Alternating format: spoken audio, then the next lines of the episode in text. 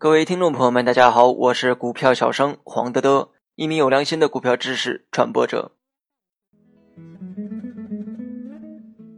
今天我们主要讲的内容是如何区别反抽与反弹行情。反抽行情和反弹行情在盘面上有着显著的区别。下面就简单介绍一下两种行情各自的特点。首先，我们来讲一下反抽行情。股价连续下跌后，给人一种跌不下去的感觉，甚至技术指标处于超跌状态。盘面显示成交量已经到了地量，这个时候行情走平微涨，但此时的上涨并非目的，而是手段。它让人错以为是反弹了。倘若在这样的反抽行情中跟风买入，势必会上当。反抽行情有以下几点特征：第一，反抽的时候成交量比较小，量能无法有效放大；第二，反抽的时候缺乏领涨的热点，或者缺乏新的有影响力的领头羊；第三，反抽的时候缺乏增量资金积极介入的迹象；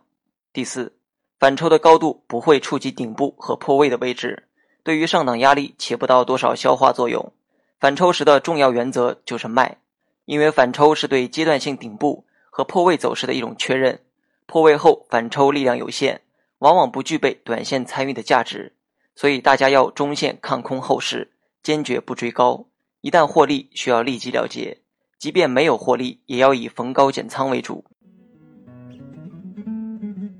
学习更多实战技巧，你也可以关注我的公众号“股票小生黄德德”。接下来讲一下反弹行情，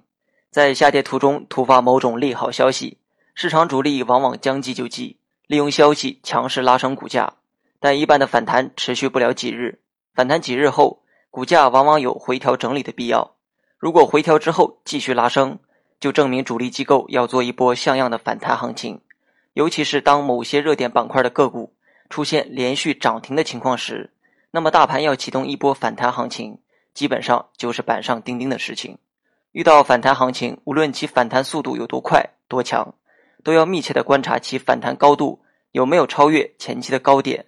如果在前期高点附近出现回头，冲顶力度不足，说明上档压力较强，往往预示着反弹趋势可能要结束。而对于快速反弹的行情，投资者往往要克制参与的念头。正所谓反弹不是底，是底不反弹。